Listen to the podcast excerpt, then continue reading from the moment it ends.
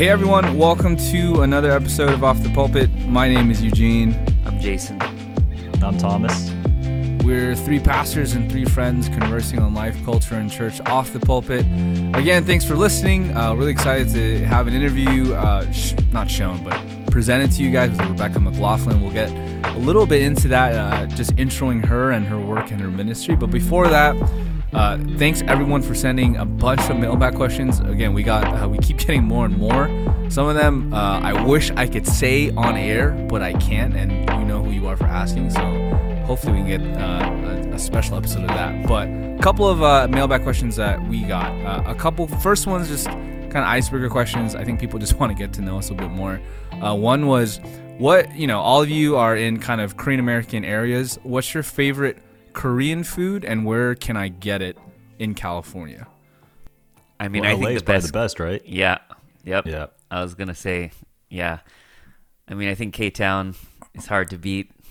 Although there are pockets of Orange County that are becoming like Buena little, Park. yeah, little mini K Town. Park is little new, new little Koreatown. But Jason, what's like your favorite dish from your favorite restaurant in Koreatown?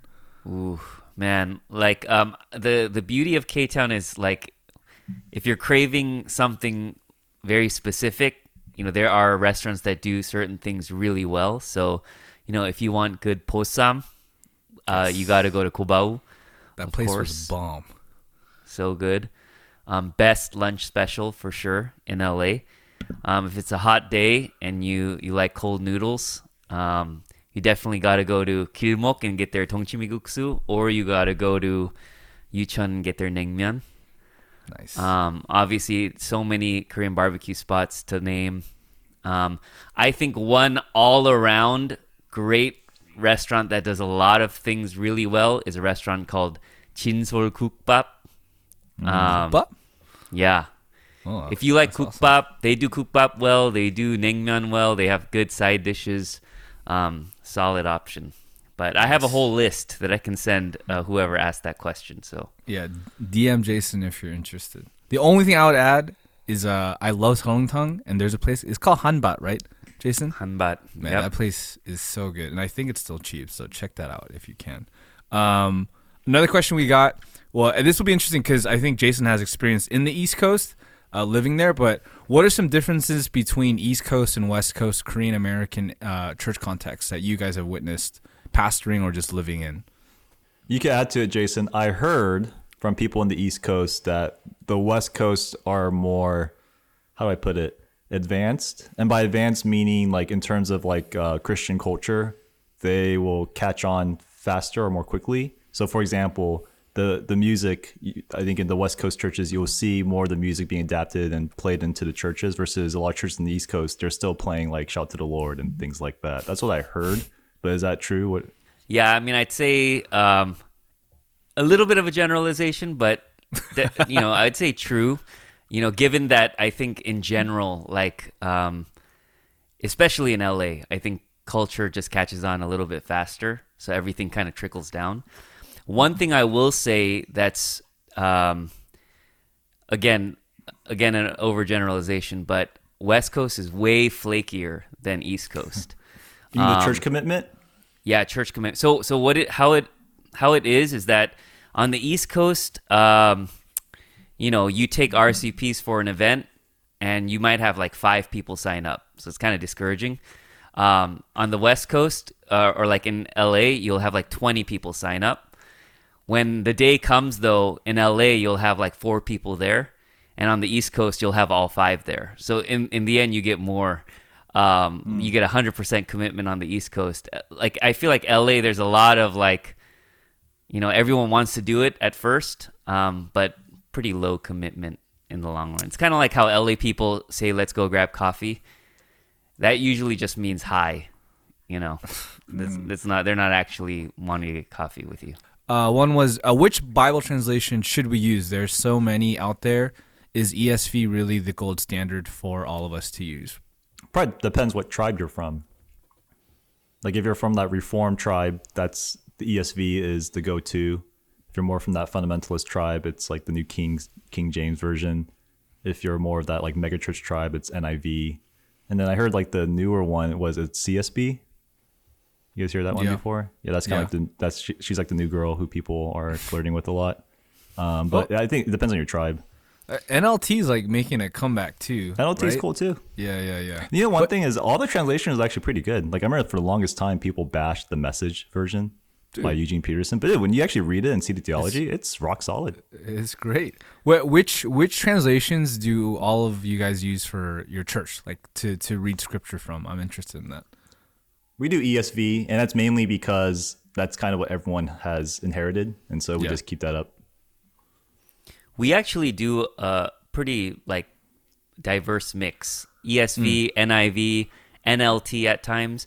Like um I think switching up the translations um for especially familiar passages can actually be really helpful for our congregation. Like recently I preached through um, Psalm 23 and we all know Psalm 23 as the Lord is my shepherd, I shall not want.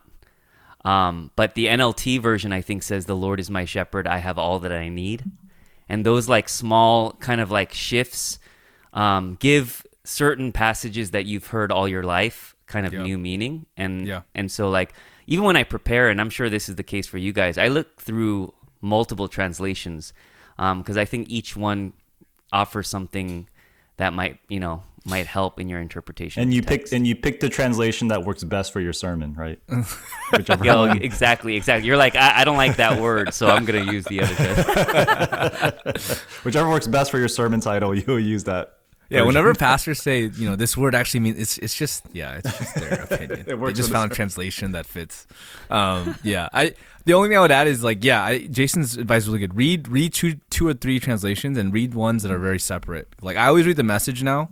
I was always like this. I always thought the ESV was the version to read, but always reading two wildly different translations is really helpful, even for a personal level. So I hope that's helpful. Um, another question we got is swearing or cuss words themselves are they inherently sinful? Um, how how can that be if that changes every culture? And basically, the the question was, what should we do about cussing or, or certain words that are quote unquote you know taboo in, in the in the church world? You know, I got that question a lot.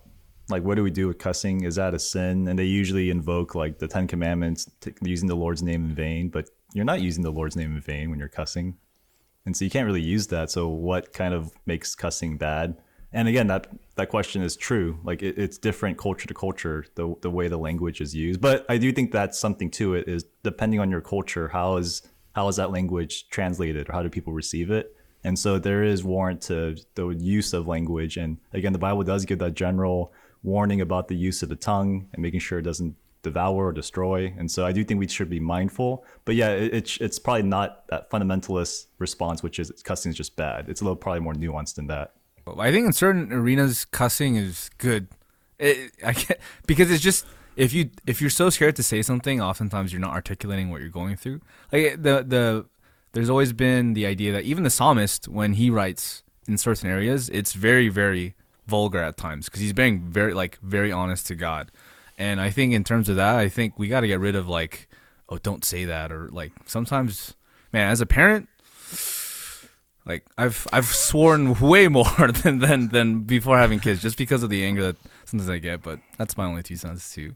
Um, Jason, any Jason, do you do you like swear? I'm always curious because you're like the nice guy of the three of us. Uh, this is not me like being holier than thou. I, it's like I have many other sins that I struggle with, but I don't. You know, my friends know that I don't really swear that much. They actually they everyone wants me to just curse. Um, it just I think my wife would laugh if I if I ever cursed. Um, I just that's just not something I do.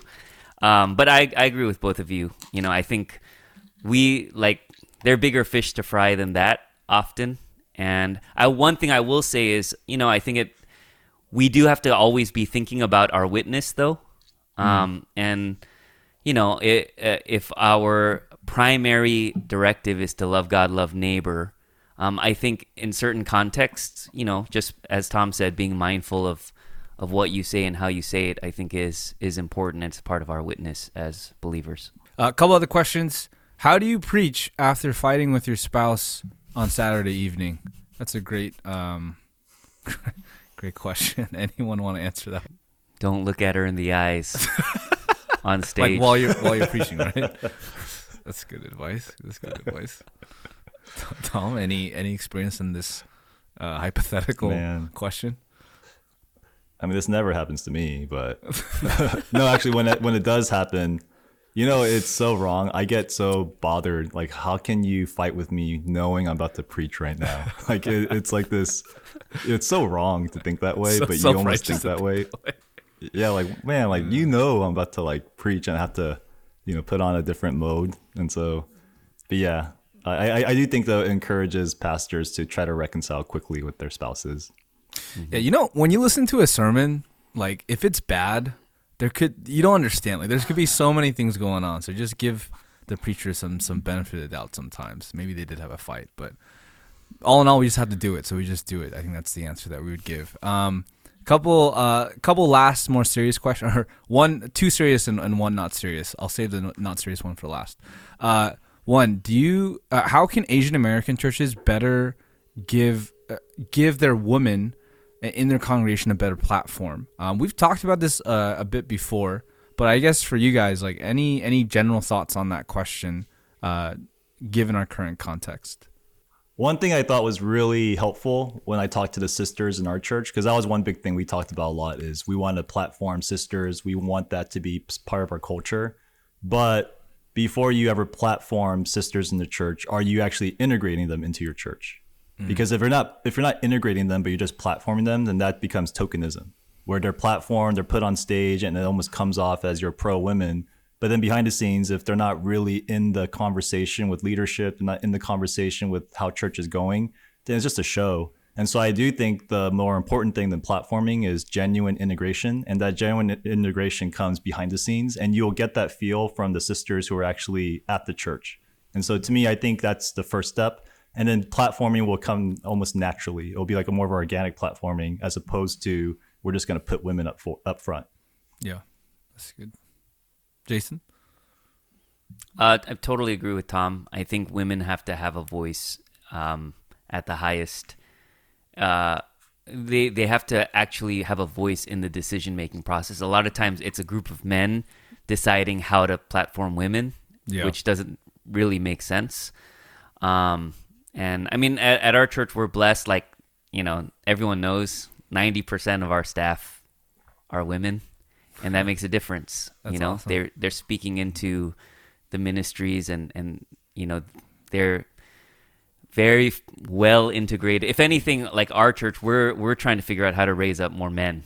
You know, to be honest, and so, um, but yeah, but that's Jason's point is good. I, staff that have women, I think, is a good sign. Like it's it's just that's that's what you have to do to hire and, and put your money where your mouth is too. But that question was for Asian churches, right? And I do Yes. think one last thing to consider is uh, there is a context in Asian churches where women are not normally platformed. And so I do think just like, hey, open invitation, sisters, you're welcome too. That's not going to cut it. Like the lead pastor, the pastors have to actually reach out and invo- in, in, in, in put confidence into sisters going, hey, we actually really need you because that's not going to come easily because of the generational uh, culture that's been built up in Asian churches, which is women you aren't allowed to speak, and that's just not good. And so I do think it's a little bit more unique in an Asian context. Nice.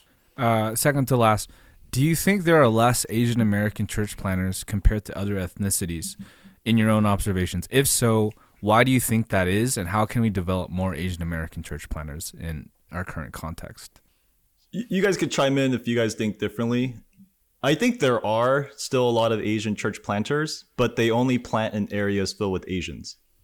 Like the idea of church planting where, you know, there's not many Christians in the area. I feel like there is a sense of, well, as an Asian, I can I really plant in Alabama, even though there's a lot of pe- there's not a lot of churches there, because as a church planter, will people actually come to the church when it's led by an Asian man? And so I feel like if you're a different race, especially if you're like white, you feel like you could plant anywhere.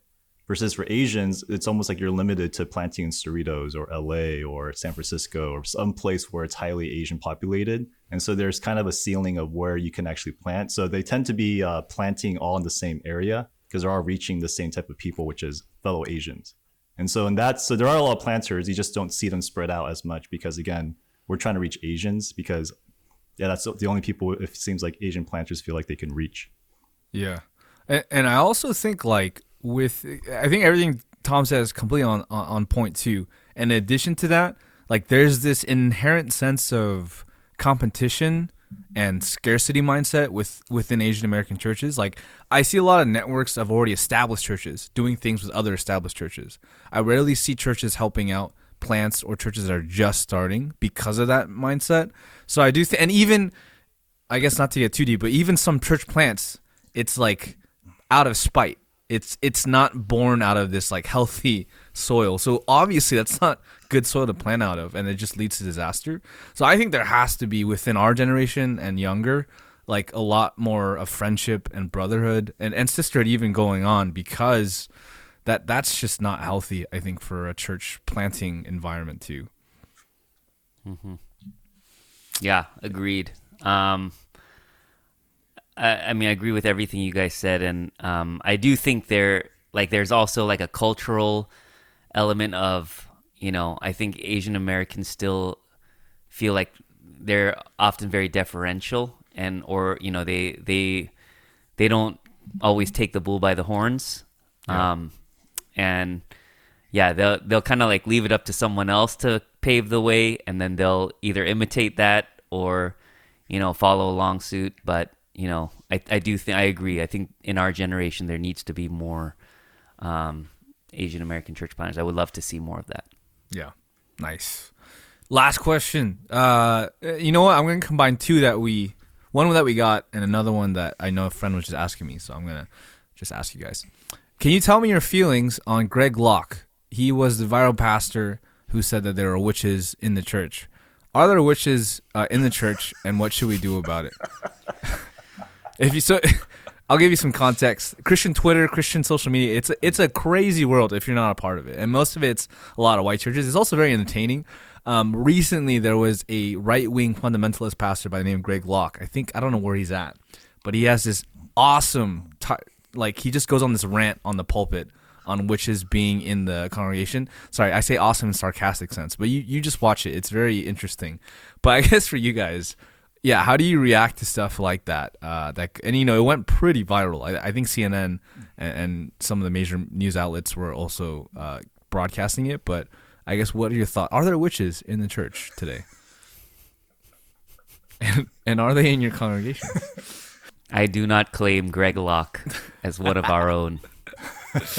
Um, you know, I mean, I to be honest, I used to watch guys like Greg Locke and kind of laugh, thinking, you know, they were just like one Like in a fringe billion, element of the church. such a fringe. Um, but I mean, I know this is kind of a continuation of our last episode, but the the do it. scary thing about Greg Locke is that he is not fringe. Hmm. There are many, many white evangelical pastors who believe a lot. I mean, the the thing about the witches is just one of many Greg Locke's, uh, m- many of Greg Locke's rants that are wild.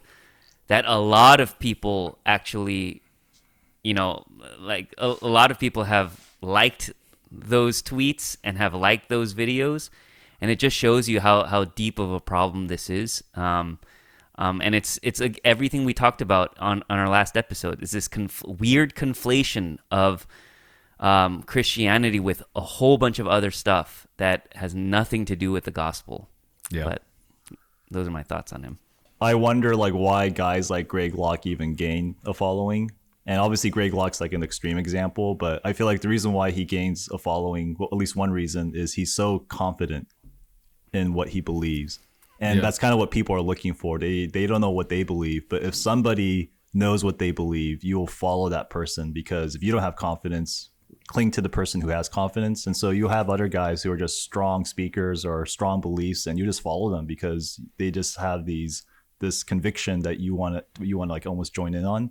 And so guys like Greg Locke, you know, I think that's the main appeal because again, he speaks with such conviction, even if it's about witches. Like he believes it, man. And so if he believes it, then it makes you want to believe it too. Yeah. Um, yeah, I mean, I, I don't think there's witches uh, in your congregation. I don't think they would be at a church, uh, my opinion, if they do exist. But um, yeah, I, he's he's a at first a humorous phenomenon that you observe, but as Jason mentioned, it kind of uncovers a bigger problem. And even another pastor recently, Brian Suave, Suave, Suave, Tom, do you know how to pronounce his last name? Nope. Uh, whoever it may be, but he went viral too. And it was, you know, it wasn't as like childish as Greg Locke's, but it was basically a tweet on, you know, women shouldn't expose anything, and it just oh, went viral. the dear dear Brian? yeah, dear Brian, and and it's it's like it's it's just it's an extension of our last episode. Like there's a, so much syncretism with just white patriarchy, pa- white patriarchy, and Jesus, and you know even Kristin Kobes Du Mez that came on. Again, we don't agree with her on everything, but she uncovered a lot of that too. So it's just man, it goes deep, and we hope that uh yeah, we hope you're just more aware of those things happening in the church too. So, um, but yeah, if you want to look that up on on Twitter, just look up Greg Locke, and I'm pretty sure it'll be the first hit that that comes up. There's a lot. It's it's a deep, deep, deep rabbit hole that I've been on at 2 a.m. So just be careful when you go into that. So um, thanks for all the mailbag questions. We had way more that we couldn't answer. Just keep sending them in. We'll try and get to all of them as we continue our episodes. Really thankful for everyone that uh, is interacting with us in that sense. But with that, I always want to, you know, intro Rebecca McLaughlin. Um, you're about to listen to her in a little bit. Um, she's an author. She talks a lot about LGBTQ issues, which we'll get into. But yeah, I guess for you guys, uh, before our listeners do listen to that, any any thoughts to kind of prime them and to get ready for that interview? I mean, I love Rebecca McLaughlin. She speaks to the culture in a way where she's both orthodox and yet so sensitive and engaging to social issues. Um, I mean, the fact that she tackles LGBTQ issues, that's like, wow, like you must have like guts to be able to do that. I mean, she she her, she herself has shared in her books that uh, she experienced SSA in her life, uh, same sex attraction, and so she's not speaking as if she doesn't know, but she also experienced uh, those feelings for herself. And um, I think just hearing her, you could just tell that she knows what she's talking about. She engages with the literature, but she also engages with people. And so there's such a pastoral heart in her writing. And so to me, like it was awesome just, you know, talking to her. And again, her books, uh, Confronting Christianity, I think that's by far the best book that's engaging Christian beliefs with the current social issues that are out there. And yeah, she's just great. I, I love Rebecca McLaughlin. Yeah, I mean, say I've I've read all her books. Um, I got her. Um, she also has a book for um, youth students. Oh, yeah. which I think is yep. incredible as well. Um, and in that sense, I do think she is speaking um, to the next generation, and she's speaking to issues that Gen Z cares about. Um, I think a lot of times, uh, especially you know when I talk to pastors and church leaders, we often are focused on the generation in front of us, and we're not focused enough on the generation coming up. But I do think a lot of the questions um, she tackles really speaks to what the questions that Gen Z is asking, which I think is so great. Yeah, she she almost carried, and we talked about this in, when we interviewed her. She like has Tim Keller's spirit for the Gen Z coming forward. Like she just speaks very boldly and yet kindly and very clearly about issues that we're all struggling with. And if you haven't, you know, all the books, you know, Confronting Christianity is really good. Secular Creed, which is her most recent book, which we spent a lot of time kind of dis- uh, discuss- discussing in the interview, it's a must read uh, for any Christian, I think, because it just so clearly outlines what you are surrounded by in your workplace or just in your life. So, uh, really excited to show you that interview uh, with Rebecca. Um, we hope you're blessed by it.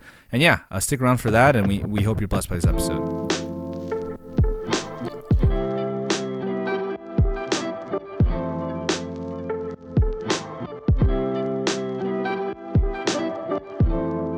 All right. Well, hey everyone. We have uh, another special guest. Really excited to speak to. Uh, we have Rebecca McLaughlin. Uh, a couple of just introduction notes. She has a PhD in Renaissance literature from Cambridge University, um, and also some degrees from Oak Hill Theological College in London. She's an author of several books. Um, a couple that have helped us a lot: confronting Christianity, and most recently, the Secular Creed. Uh, she's originally from London, by I believe she's in Cambridge Massachusetts, not England uh, at the moment. But Rebecca, uh, thanks so much for coming on. Thanks for having me. Yeah, I, one question I want to ask you, just to, to kind of start things off, was it, it seems like most of your work is in cultural apologetics. I think that's the best way I could put it. Um, what what kind of led you? I mean, you have a PhD in Renaissance literature, which I found interesting. But like, what kind of led you into that journey of, of being a cultural apologist in this time? I have been a Christian for a really long time. It feels like kind of a long time at this point. And ever since I was quite young, both sort of literally and and in the faith, so from you know, 10, 11 kind of age, I was surrounded by um, very intelligent, very um, you know, often very kind of kind and generous people who strongly disagreed with mm. the hmm. Christian faith. So I was in sort of very academic high school and then um, in a university context was very academic and with with people who not only didn't happen to believe in Christianity but has sort of principled objections to Christianity. So I feel like I've been having you know, conversations with friends for uh, ever since then, really, that have touched on a whole range of of issues. Um, and I think what I've become increasingly convinced of, the more I've had this conversation, and actually also the more I've read know, leading non-Christian voices, whether you know, folks who identify as atheist or agnostic from other traditions, the more I think that when you look more closely at each of these objections to Christianity, they end up becoming a signpost to Jesus rather than a mm. roadblock to faith in Him. Um, so I think at heart, I, I care about evangelism but what I recognize is that there are so many um, issues that keep people from even considering Christianity. So many things that we need to kind of clear out of the way um, before we can engage them in the gospel or in the process of engaging them with the gospel. Because I, I, I really um, want apologetics anytime sort of I'm engaging in that to be hand in hand with the gospel rather than sure. distinct from it. But I think that there's um, there are a lot of barriers that we need to carefully um, move aside or turn upside down um, mm. for, for, people to be able to consider Jesus as they should. Mm. Whenever I talk to my friends about your books, I describe you as the the female Keller who from London. okay. um, I'm much shorter you, than he is, even though I'm relatively tall for a um, you know, how long were you in London for? Was that most of your life until you did grad school work, or when, yeah, when I was in London to... from nine to eighteen, and then again from twenty-two, no, twenty-five to twenty-eight. Okay, got it. So a lot of your formative, the formation of your faith, it was both in London and also here in Massachusetts as well. Like your encounter with uh, people who had questions about the faith. Yeah, and I had seven years in Cambridge in the UK, uh, which Got was it. as well, both for, you know, through undergrad and, and. Did you find like what would you know? What would you say is the difference between the types of questions or barriers in people in London versus here in the United States? Like, did you notice like something about America and their view of the faith? It tends to be a little bit different in their objections, or do you find it's actually pretty similar? Do you find London has they're more ahead in their questions? Like, what did you kind of notice? Yeah, I mean, of course, the the US is a, a massive place. It, it, took me a while to get my head around this when I moved here. Uh, you know, I thought you'd mail something it would arrive the next day by definition, because in the UK it does. And my husband mm. had to explain, no, no, this is actually quite a big country, so you mail things that don't always get there the next day. And similarly, of course, the the issues and concerns of folks in different parts of the US are going to be widely different. I think one of the big mental changes I've had to go through is that in the UK there isn't really such a thing as cultural evangelical faith. Like our hmm. cultural Christianity is cathedrals and choirs mm. and sort of things that feel ancient and that people might like sort of aesthetic. Um, there's there are very few people in the UK who would identify themselves as evangelicals and didn't actually mean it. Um, it so it's taken me. I, I, actually still frequently need to be reminded um, by my closest Christian friend here that there are a lot of people in America who would say that they're evangelicals and literally have no faith in Jesus at all. Like, I mean, that, that it's it's actually a cultural identity more than it's anything to do with authentic faith in Jesus. So that that's one of the things that was a mental adjustment for me. And I think with that, whereas Christians in the UK um, are, are, sort of often seen as probably like a, an irrelevant minority, um, in the US, there is um, a, a, history of sin that I think, in particular, you know, white evangelicals, and I consider myself both white and evangelical, so I don't sort of say this from, from the outside. There's a, there's a history of sin that we have not properly owned, and which um, gives our non-Christian friends um, real moral grounds for being skeptical of anything else that we would say. Sure. Um, and I, I, think that's particularly true when it comes to the way that you know Black Americans have been um, treated through American history. That there's, um, I, I, think, I had to figure this out as I transitioned from the UK to the US because I thought, oh, the association people have of like white evangelicals with racism, like that's got to be that's got to be made up. That's got to be slander. That's got to be mm. fake. Mm, it's pretty real, right? realizing that it's much much more true in a lot of instances than I wanted to believe actually mm. mm.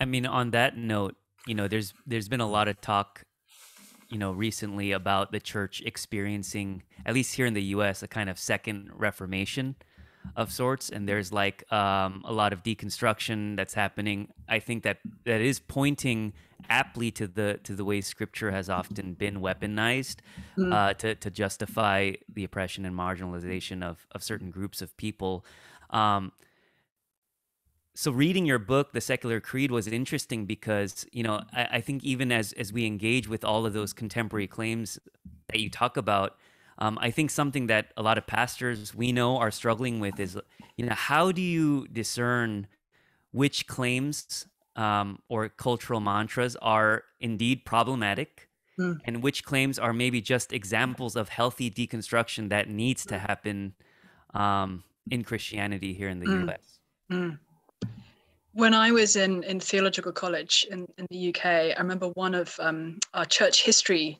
lecturers saying that when we, we look through the history of the church at, at different moments sort of um, questions of heresy, the first thing that Christians almost always have to say is we must distinguish between you know, A and B. And A and B can look at first glance quite similar. Hmm.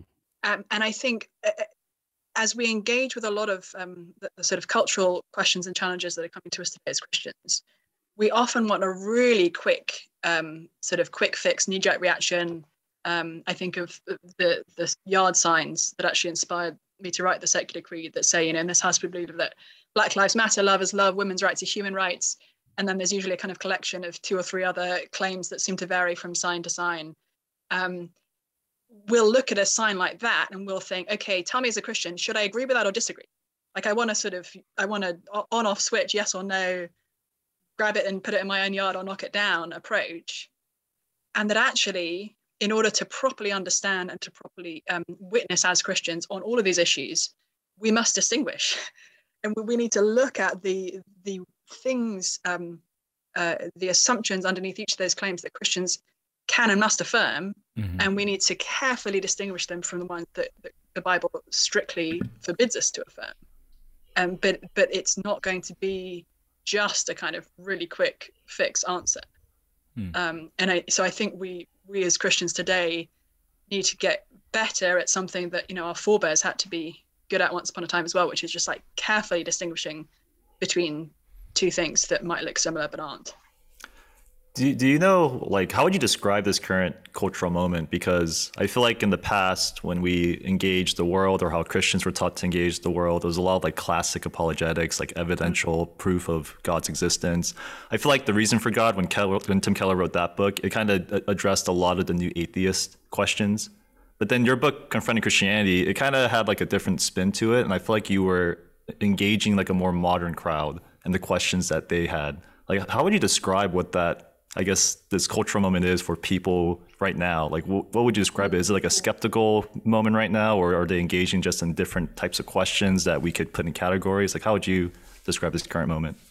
Yeah, I think, um, and I know that Tim Keller would agree with this, not so this is original to me, but I think if we go back 10 or 15 or 20 years, um, mostly as Christians, we'd be seen as uh, sort of foolish or deluded for believing what we believe. And so that's where the new atheists like Richard Dawkins and um, sort of come come swinging in to tell us how how stupid we are for believing the the kinds of myths that we believe. Today, it's not that people don't think we're stupid. they probably still think we're stupid, but it, the the concern is more that we are immoral. Mm. Mm. And and I think that's been a really hard emotional shift for a lot of Christians to go through because it's sort of hard enough feeling like everyone thinks that you're dumb, but you know, okay, I'll come and you know show that I'm smart really, and give you some good arguments for for believing in God. Um, but when we feel like we're sort of on the moral back foot um, and we feel like we're being attacked on, on the basis of, of ethics and being portrayed as the bad guys, that hits us differently emotionally. Mm. And I think one of the things that we as Christians today need to get really good at is recognizing that when that hits us emotionally, our knee jerk reaction will be to want to fight back. Mm. You know, you're making me feel bad. Uh, and so I'm going to hit back with the same kind of weapons that you're using against me. Sounds like a great idea until you open up your Bible. And there you see that Jesus calls us to love even our enemies. Sure. And there um, we see time and again that Jesus calls us to um, humility and not to pride. And so when I feel under attack because either my beliefs are being attacked or the sort of history of my tribe is being attacked, I need to recognize okay, my instinct here is going to be to fight back, to try and claim the moral high ground, to try and prove that I'm, you know, better than anybody thinks, um, and that, that they're wrong, and to sort of make them feel as bad as they're making me feel. Actually, I need to resist that impulse, and I need, you know, like Paul, to say, Christ Jesus came into the world to save sinners, of whom I am the worst. So I think we need to actually, in in a funny sense, we need to occupy the moral low ground.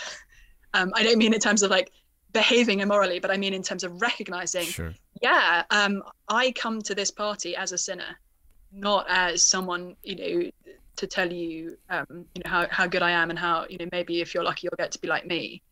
And Jesus has the moral high ground and we, and we don't. And so I think that's one of the shifts that we need to go through. And I think it connects up with this sense that we often have as Christians, especially in America, that we ought to be sort of in, in power culturally and that we have some a, a sort of divine right to control um, you know overall american politics in, in in some way or other. Um, and so when we recognize oh no actually we don't and maybe maybe god's calling us to faithfulness in a position where we're not necessarily you know, in power in one way or another um, that that just that requires a, a different but i think more biblical attitude So if I- wanted to press into that question, that, I think that framing is really helpful.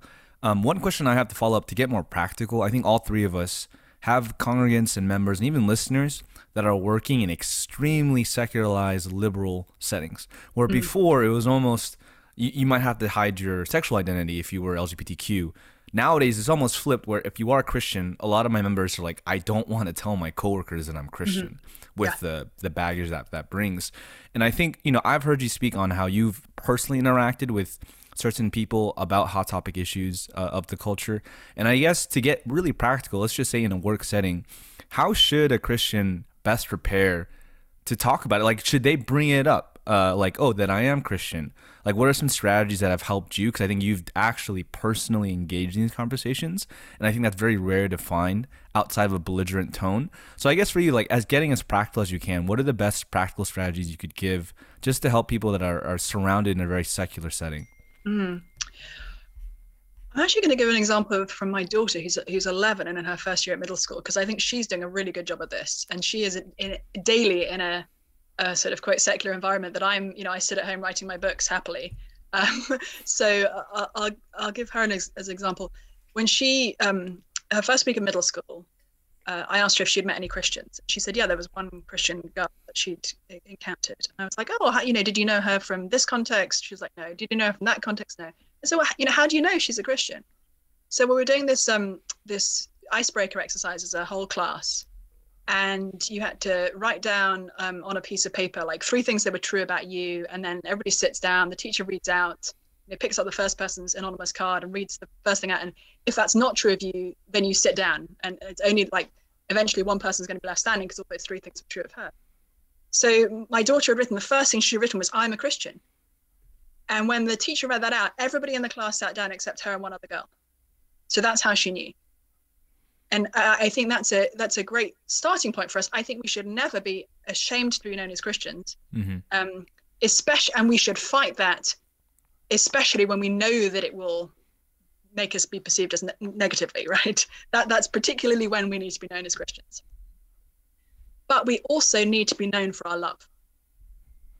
So um, when we show practical, real relational love to everybody in our workplace, and to especially perhaps to those who um, Christians might be seen as having a history of being less loving towards. Mm.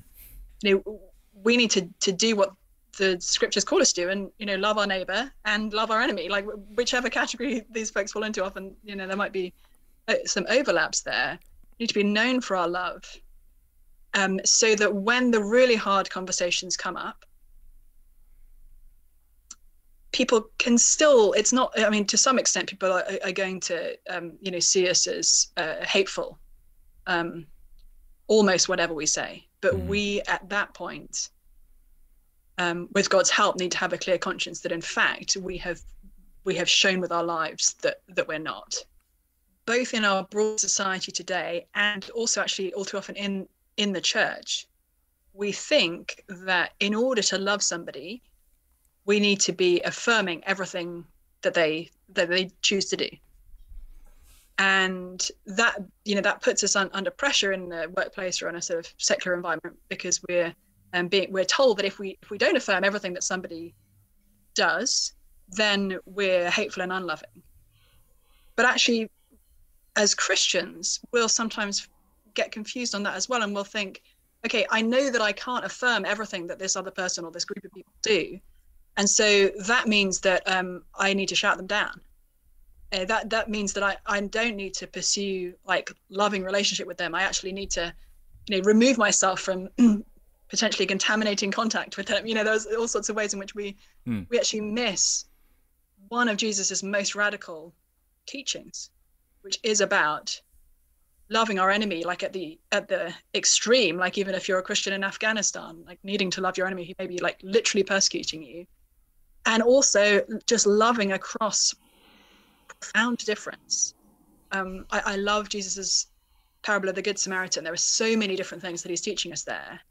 But one strand of what he's teaching that i think we often miss in our culture today is is that it's a story about love across racial ethnic cultural religious difference hmm that it doesn't strike us because we don't think of Samaritans as you know our, our racial and cultural enemy or religious enemies. We think of you know good Samaritans. That that's our um, our stereotype about. But um, in Jesus's day, that story of of love from a Samaritan for presumably a Jew who's been left abandoned and beaten on the road um, speaks volumes about how we're called to love not just the folks within our tribe, but actually those who we've been raised to hate.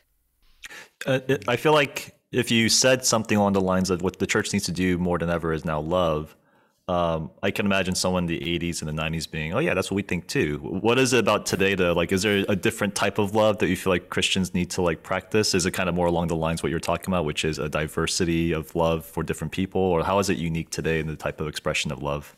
Yeah, I mean, here's the really sad thing. I think when Christians hear, and this sometimes happens actually, especially when I'm talking about um, how Christians should relate to folks who identify as gay or lesbian. If pe- Christians are used to one of two kinds of um, approach, one which is one which foregrounds love and says part of loving is affirming even when somebody's making choices that the Bible clearly prohibits. And so we need, you know, we need to sort of um, leave go, let go of the Bible um, when it comes to the really hard things that the Bible says about human sexuality, in order to be loving. And then on the other hand, there are people who who say, you know, I know what the Bible says, I know what the Bible prohibits, and I know, you know, I know um, there are uh, things that are being affirmed today that the Bible doesn't affirm, and so um, my approach is going to be the opposite of love. And it, it's sort of heartbreaking that we have like bifurcated that way um, so that when if i speak um, you know in even a tone that is empathetic um, and that calls christians to you know basic acts of love for uh, uh, folks out, outside the church in particular who identify as gay or lesbian. People sort of hear me as saying oh you're letting go of christian sexual ethics. I'm thinking no literally not not at all. Um, but if we don't show love for those who, who may even be primed to, to not expect love from us, um, that's where we're letting go of Christian ethics, actually. We need to hold on both to what the Bible says about sexuality and to what the Bible says about love. And we actually need to recognize like how how deeply connected those two things are. Because part of what's happened, again, um, in different ways, both inside the church and outside, is that we have we've idolized marriage. We, we've said that hum, a particular human sort of sexual relationship um, is the ultimate thing, and that you couldn't possibly deprive somebody of the opportunity for that ultimate thing.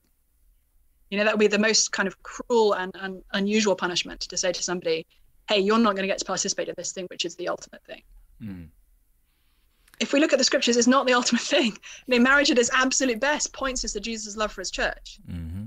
And so, this idea that, um, you know, for example, saying to someone who is exclusively attracted to folks of their same sex and so, you know, unlikely to be able to uh, participate in um, marriage to somebody of the opposite sex, to to talk as if they are um, you know, missing out on the best that they could, you know, the world could possibly offer is actually, a, it, it's too strong to say it's a denial of the gospel, mm. but we're getting close mm-hmm. um, when we start to buy into this idea that um, sexual and romantic fulfillment is is the ultimate goal, when in fact it's a relationship with Jesus is the ultimate goal. Mm. On that same topic of um, sexual identity, you know, you've written about it a lot, and I know that especially in progressive cities like Los Angeles, that is the hot button issue in the church right now. Um, and and I guess you know my question, and, and maybe you can now speak and go from the workplace to, to churches because I think one of the beauty of uh, beauties of your books is that I felt I felt like back in the '90s and early 2000 when when when we were reading a lot of apologetics books, it was always kind of equipping us to have mm. conversations mm. with people outside the room Mm. Um, but I feel like a lot of your books are are now these are issues that are being raised and thought about inside the room. You know, yeah. Um, some secretly, um, you know, and and and so I guess I think for pastors, it's tough now knowing that they have congregation members that are wrestling with these issues that are maybe too scared to talk about it or even have a conversation about it in the context of church and mm. especially mm. in the Asian American churches we we mm-hmm. pastor mm-hmm. in um, a lot of shame and a lot of family yeah. history kind of connected to that. Um, I guess for pastors, but also leaders in the church, any practical tips on how you can create like a truly safe space for people to be able to wrestle with their mm-hmm. sexuality mm-hmm. as it relates to their discipleship to Jesus? Yeah, yeah, super important. I think number one, we need to always assume that there are people in the room for whom this is going to be a personal issue and experience. Mm-hmm. I think too often as Christians, we've talked about you know the LGBT community sort of out there as if it's nothing to do with the, the room that we're addressing, whether it's the whole church gathered on a Sunday morning or whether it's actually our small group or you know the couple of guys that we've met up with for, for coffee and coffee and discipleship. And I think we need to get a, away from that mentality um, because the absolute worst thing that we can do for anyone who is wrestling with sexual temptation is to leave them alone and tell them that their struggle is the thing that they can't talk about. Mm. Uh, I, I, think in in too many churches, it's easier to confess a pornography addiction than it is to talk about your same-sex attraction. Mm-hmm. Now, I think it's very good that people feel safe to talk about their pornography addiction, and I think um, we we all need each other when it comes to fighting sexual sin um, and temptation, whatever form that's going to take for us. But we need to make it less of a kind of them and us scenario. Um, I was actually really encouraged recently talking with a a, a brother who experiences same-sex attraction, um, and he was sharing that he's in an accountability group with some other guys, and you know one of the things that they keep each other accountable on is pornography, and he's the only guy in the group for whom the kind of pornography he'd be drawn to would be involving other men. But it's sort of to some extent irrelevant. You know, they're all of them are drawn to sexual sin in this area and they need each other. They kind of need to be shouldered up to help each other fight that temptation. And so I, I think it's incredibly important that within our churches we create a culture where um, nobody struggles with sin by themselves Mm-hmm. It's actually, I think it's one of Satan's most powerful kind of lies against us is that, you know, we can't talk to our brothers and sisters about the things that, that we struggle with most. So, you know, what does it look like for a pastor to model that? I mean, I think um, it, it, it's probably a whole range of things. I think it's reinforcing to your leaders, hey, you need to stop assuming that nobody in your small group is struggling in this area because the chances are they are. Um, it maybe means, um, you know, hosting some of the the people who got us raised up within the church um, to speak on these issues from from a position of sort of personal experience so that they have a model for what does it look like to be a faithful Christian who is upholding what the scriptures say um, and who is acknowledging that this is a real temptation for them. So I think so often we need those models and those um, examples. And I think it's it's being willing to actually call out the sin of homophobia. Now, let me mm-hmm. explain what I mean by that, because it's sort of thing that you know somebody could tweet that and completely misrepresent what I'm saying. I think we need to be willing uh, and um, not keen is the wrong word. I think we need to be um, willing and faithful in in our teaching when it comes to Christian sexual ethics. I think we need to. I, we are not showing love to anybody inside our church or outside if we pretend that the Bible affirms gay marriage for believers. For instance, it just it just doesn't. And so we need to be ready to um, to name sin for what it is from the scriptures. But at the same time, or rather, and at the same time, we need to be ready to name the sin that we Christians have often participated in of being deeply unloving in our treatment of gay and lesbian people outside the church and of our same-sex attracted brothers within the church. I think we need to recognize, you know, both of those things are actually sinful. Not saying I'm not sort of playing an equivalence game here. Yeah. But but at the same time, as as you're you know teaching clearly on Christian sexual ethics, we also need to to to teach against self righteousness, against um, hatred, um, and I think we will see that coming naturally to us from the text. So if I think about every time, for example, that the Apostle Paul names um, homosexual relationships as as sinful, if you look just within a few verses of that moment, you'll find Paul making it very clear that none of us um, are righteous. Uh, one of my favorite examples is is in First Timothy, where Paul um, just uh, in chapter one, just after he's talked about um, homosexual relationships as being sinful, right next to the enslaving people being sinful. By the way, uh, interesting kind of juxtaposition there. He goes on a couple of verses later to say, um, "This is a trustworthy saying, worthy of full accept- acceptance." that Christ Jesus came into the world to save sinners, of whom I am the foremost. Now, Paul is not standing on a moral high ground, like throwing grenades down at people. He's saying, hey, Jesus saved me to show that even somebody as bad as me could be saved. So I think we can preach, we must preach against self righteousness when we preach on, on this issue. Mm-hmm. Um, you know, likewise in, in Romans 1. Um, if you if you're feeling good about yourself as you near the end of Romans 1, you then get a big slap in the face from Paul um, for thinking that you're righteous when you're not. So I, I think we need to, yeah, preach both. I think we need to preach truth, both when it comes to sexual ethics and when it comes to um, our own utter moral failure across the board and the call to love um, that is fundamental to Jesus' teaching. Mm. How do you think you could, as pastors, if you could give a word for pastors, approach that topic um, with courage and compassion because I feel like so many pastors they don't touch it because they're worried they're gonna get canceled. Yeah. And you know, oftentimes what I hear is you know you you hear churches that maybe have more of a conservative view. You know, you people in the LGBTQ community would join it, and then they feel like, wait, you guys don't don't affirm me. Like he never, there's no indication that there was any of that until I came to like the doctrinal portion of like the membership class. Versus right. other churches, they're just very upfront about it, and you know nobody's going to feel welcomed who may not agree with that church's view. So I feel mm-hmm. like as pastors, it's a very confusing time of how to navigate through that. Like, do you have any advice for pastors when they actually do talk about that? Yeah, it, it's not easy for sure. Um, I think we need to examine our own hearts in those scenarios. So if we're not speaking clearly because we are afraid that we will be cancelled, we need to sort of look at that and ask ourselves, how would we do in a situation where real physical persecution was coming our way?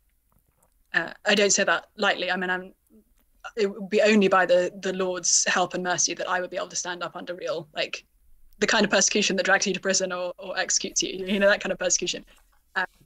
If we find that our, our concern about being cancelled is is really a concern for self-protection and a fear of you know the, the things that people might say about us or the ways in which we might be in meaningful ways discriminated against i think we need to pray hard for courage um, if our concern is okay I I'm desperate to preach the gospel here. And if my I don't know, like my website sort of has a section where it says like this is our this is what we teach on sexual ethics, and and that um, will simply mean that people just don't come and give the church here a chance um, to to preach the gospel. Like you know, I can understand a circumstance there of saying, you know, I want to um, to be able to to come in and hear um, holistically what we're preaching. Um, so it, it's not. I, I'm not saying I think you know your your website front and center should say you know I don't know Jesus loving church um, doesn't affirm gay marriage for Christians. Like I'm not, you know, I'm not saying that should be like the second statement on your website or something. um, but yeah, I, I, think we need to, before the Lord, examine our, our hearts and, and pray for wisdom to know when are we making decisions that are actually based on our own self-interest and our reluctance to face the kind of low-level persecution that we'll face, and when are we doing it truly out of um, out of love and a desire to get a hearing, but knowing that we we are ready to be very clear when you know as that hearing comes. Hmm. Uh, shifting gears a little bit, but still connected to to a lot what you were just saying. Uh, one big question I have for the church, as someone a little bit younger in ministry, um, is Gen Z, uh, mm. just the next generation uh, of of kids and, and members of believers, of parents even that are coming up sooner than later. A lot of them live in this stream, like this. To a lot of you know, quote unquote older folk, this is kind of like, oh, this is like we got to navigate this well. But for a lot of younger folk, this is what they live and breathe in, um, in the school systems, on their TikTok, on their Instagram, and I'm always not worried, but just I'm really curious in how the church and Gen Z will clash.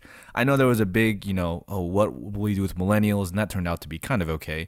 Um, but with the Gen Z, um, yeah, I don't know. I you you've written a little bit about this too, and I think your writing actually speaks to them uh, for some not not for some reason, but you know you're very clear on it and, and loving.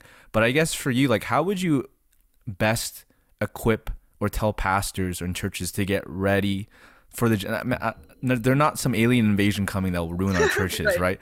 But to kind of like, there's gonna be a there's gonna need to be a shift in our ministry, and I guess for you, kind of in this stream, what are some things that churches can do to kind of reach the Gen Z believers, mm. skeptics, whatever they may be, uh, more effectively in the future? Yeah, yeah.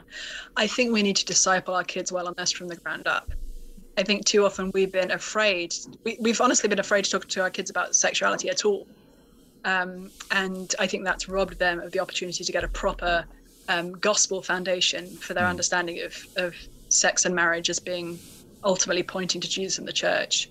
Um, and and it's it's meant that they we sort of sent them to, into school or into friend groups um, and not been on the front end of that conversation with them so i think you know part of it is just going to be us like having those conversations early on and um, expecting that our, our kids will um, pay pay the cost or some cost of discipleship early on so and again mm. i think of my, my daughter who's 11 and there was um, a day of silence um, in support of lgbt people at her school last semester uh, and she chose not to participate um, for reasons of conscience. Now, her favorite teacher is a lesbian married to another woman. Um, one of her closest friends identifies as non-binary. Like, it's nothing to do with her not loving people who identify as LGBT.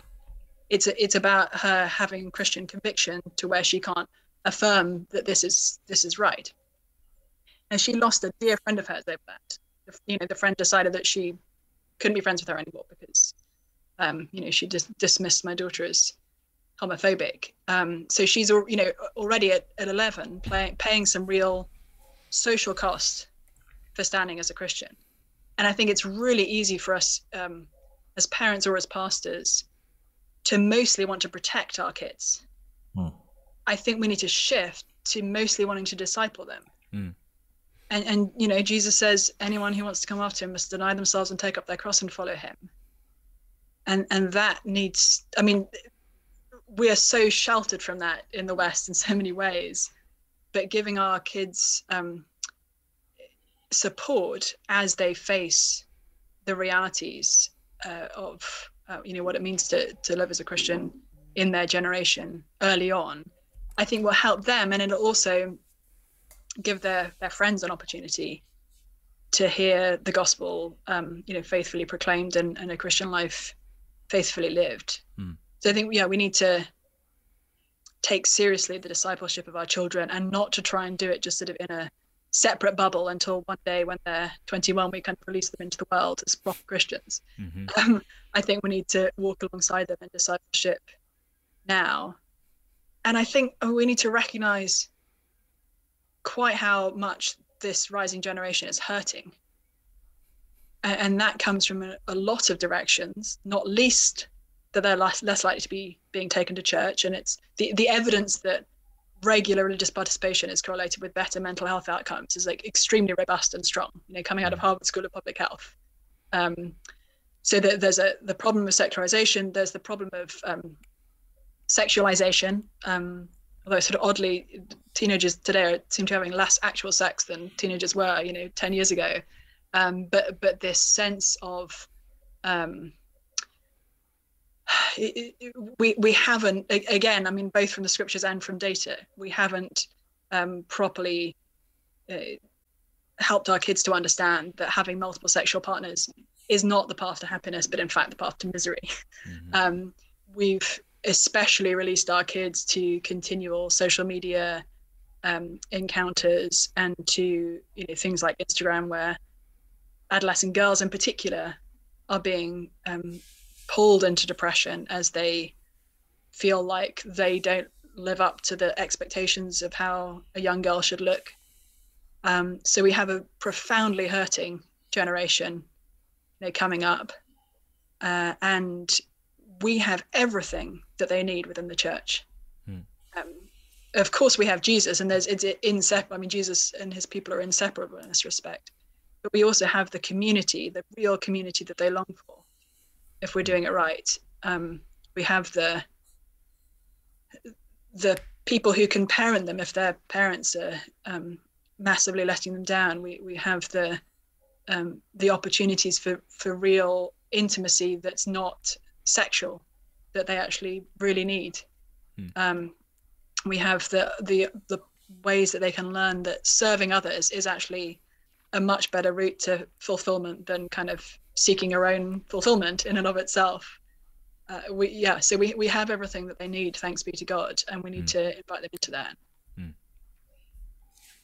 That's really encouraging. Um, you know, I, I was, uh, you know, at the beginning of your book, Confronting Christianity, you know, it's, I think right now, because what we're hearing is a lot of doom and gloom here in the States in terms of, you know, Christianity being under siege. And, you know, we're, we're, we're getting like blog posts and articles every day talking about how young people are leaving the church in droves.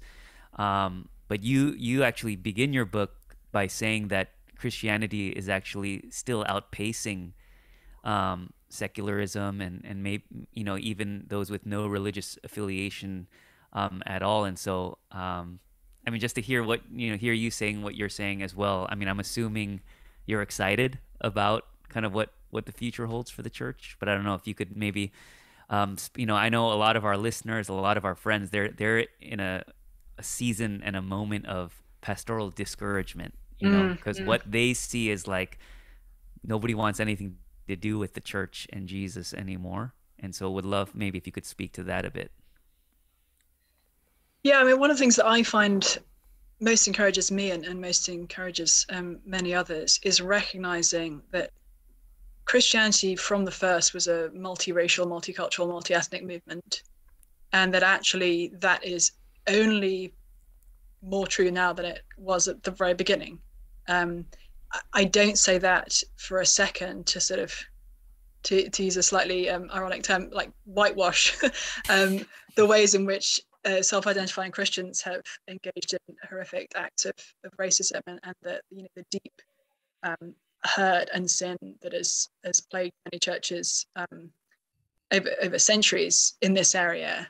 But I think recognizing that there we have many brothers and sisters who we may not be meeting because they even within the US they're living in, in different communities than us, but that actually Christianity in the US today is like the most diverse movement in town. Like if we actually kind of get together, people can see.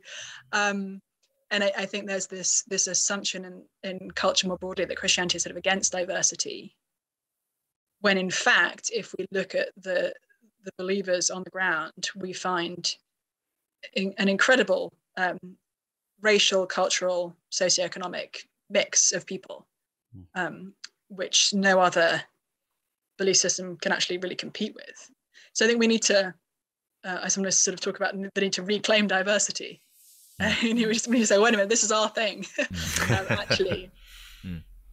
And that many of the moral concerns that are coming at us from the outside are ones that Christianity actually birthed in the first place. So, for example, a concern for women. Um, you know, the Me Too movement would have been laughable in the Greco-Roman Empire into which Christianity was born. Um, the the idea that women were sort of equally valuable to men and that sexually exploiting or abusing women was not okay um, would, would have literally made a you know Roman citizen male laugh out loud uh, it's it's only because of the impact that Christianity has had that we think these things are, are deeply problematic. And um, I'm right now just finishing a book called Jesus Through the Eyes of Women, where I'm looking specifically at the women Jesus met in the Gospels and how his like the way that he related to women and the way that he today relates to women as well, but like seeing it seeing it in the Gospels. Um, it so strongly speaks to our, um, the desire of our non-Christian friends to see mm. um, women properly recognized as equal and and um, validated and um, listened to and and protected and all the things. Um, so I think we, you know, we have incredible resources there. I think in, we probably don't have time for a like full conversation about this, but one of the sad sort of ironies of the transgender movement is we're actually losing what it, the definition of a woman in mm. ways that are being recognized as highly problematic, not just by Christians, but actually by many sort of secular um, feminist voices.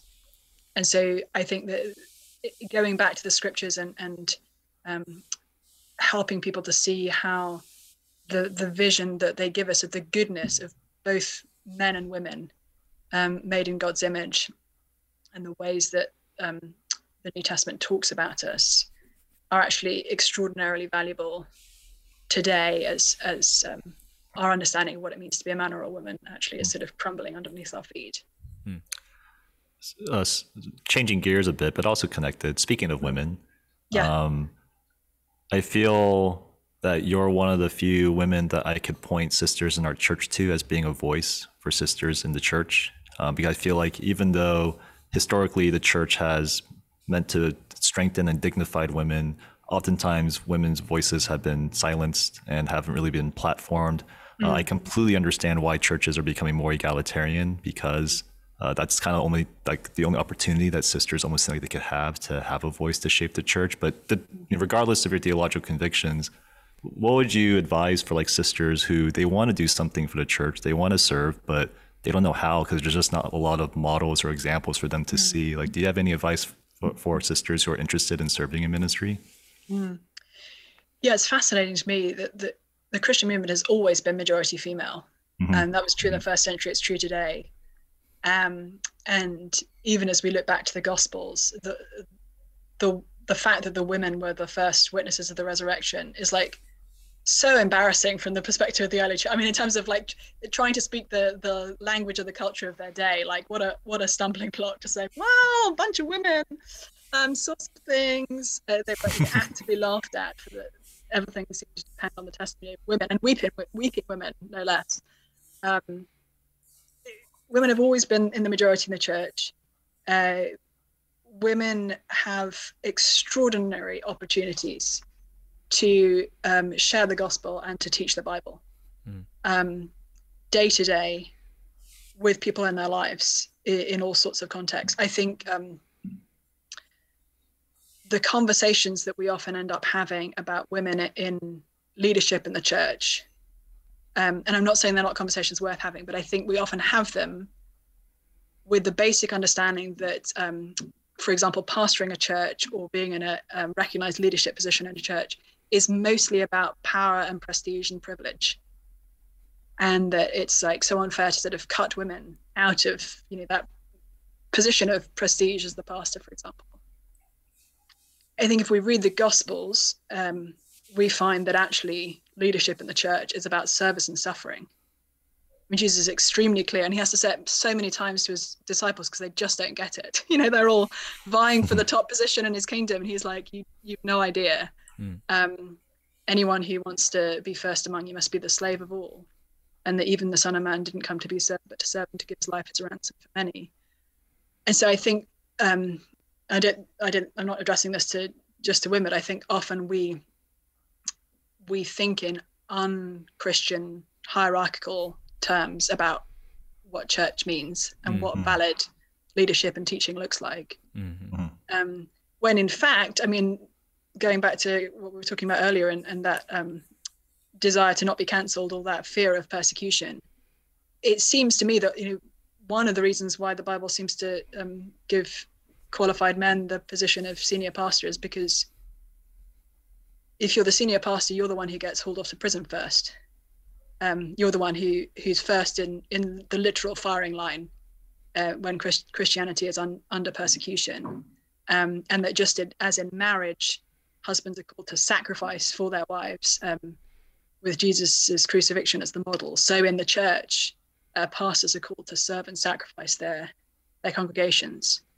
Um, so as I think about uh, you know what it means to be a woman and a Christian in the church and the opportunities there, um, I think Christians I respect take you know different views on exactly what women can and can't do on a Sunday morning, and um, I, you know I think a lot of it's going to be contextual to be honest. But even if you're in a church setting where women aren't um, preaching or having a sort of formal leadership role on a Sunday morning, there are so many non-believers to be won. There are so many women to be discipled. Um, there are so many opportunities to study the Bible with people Mm. that any investment that a woman makes in any of those things is going to be, you know, worth more in the kingdom of God um, than many pastors' and entire ministries. To be frank and honest. we we could probably talk to you for another hour. I know you have to run, um, but thank you so much for everything you shared, Rebecca. I think it's it's really refreshing uh, to hear your perspective on a lot of these issues, especially for us living in very secular, progressive areas. You know, quote unquote, the doom gloom areas of the church. Um, but thank you for your work. Uh, we're all blessed by it, and, and we hope you you can continue that work as well. Thanks, guys. I appreciate it. Thank you so much. Thank you so much, Rebecca.